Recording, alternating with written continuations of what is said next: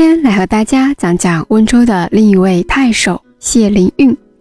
谢灵运与温州的缘分比较深，温州到处都是谢灵运留下的踪迹和事迹。市区的就有鸡湖山啊、谢池巷啊、池上楼啊、康乐坊等等，还有瓯海啊、龙湾啊，以及乐清、瑞安、永嘉、平阳、苍南等地都留下了他的踪迹和事迹，还有山水诗，至今都是为人所乐道的。谢灵运出生于公元385年，在公元433年去世，时年49岁。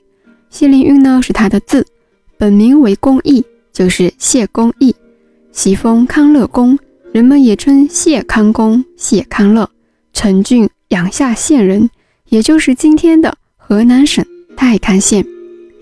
谢灵运呢和我们的大书法家王羲之还是亲戚。谢灵运的母亲是王羲之的外孙女刘氏，所以谢灵运是王羲之的同外孙。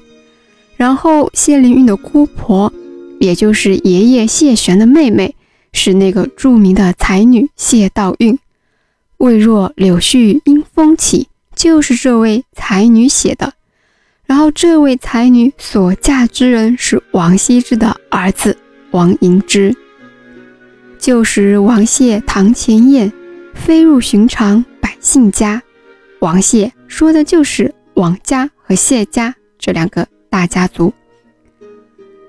公元422年，谢灵运因为被贬，所以来到了温州，成为了温州的太守。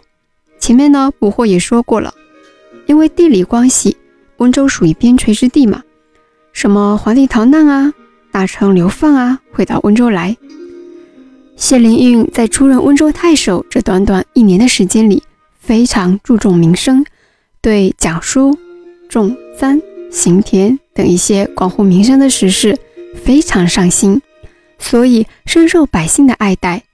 温州鹿城区稍微年长一点的人可能会知道，在温州康乐坊与瓦市店巷之间有一条几十米长、3-4米宽的古老小巷，原称竹马坊。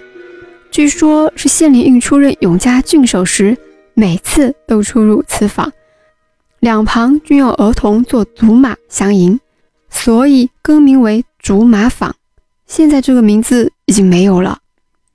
谢灵运呢也非常喜欢游山玩水，热爱旅游，是山水诗的鼻祖。温州山水非常的好，好山好水，所以谢灵运被贬至温州，其实也是开心的吧。就像我们今天的吃货苏轼一样，被贬至岭南，结果在那边吃嗨了。谢灵运在温州的时候呢，大把的时间泡在温州的好山好水里，而且去到哪里都会留下佳作。在温州的这一年啊，大概留下20几件作品吧。谢灵运也是在温州留下到此一游最多的一位温州太守。谢灵运最喜欢去的是鸡谷山，今天的市区中山公园南端有座高 38.7 米，面积达 1.2 万平方米，呈圆锥形的小山丘就是鸡谷山。温州市区内有9山，分别是华盖山、海棠山、郭公山、松台山、巽极山、黄土山、人王山和灵公山。鸡谷山因为名胜古迹颇多，所以为温州9山之首。鸡谷山是谢灵运最喜欢去的地方，为了登山还在附近盖了房子，还凿了个池塘在鸡谷山下，甚至把母亲接过来一起定居于此，还在山上留下了谢客岩，也有人说是谢岩、谢公岩、康乐岩，现在这个字迹啊已经不可辨认了。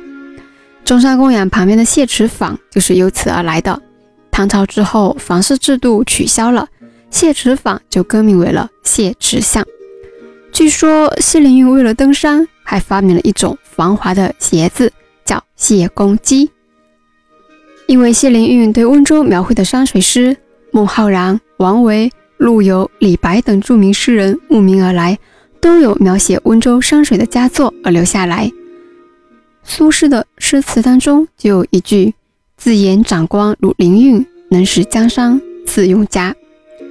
这树上公园后面的池上楼就是为了纪念谢灵运而盖的，现在已经更名为谢灵运纪念馆，是博获经常会去的地方。温州本地的朋友和外地的朋友有空也可以去拜访一下。谢灵运与温州的缘分就和大家讲到这里，下一期呢，博获和大家讲一讲另一位太守一文胜千金的秋池，我们下期见。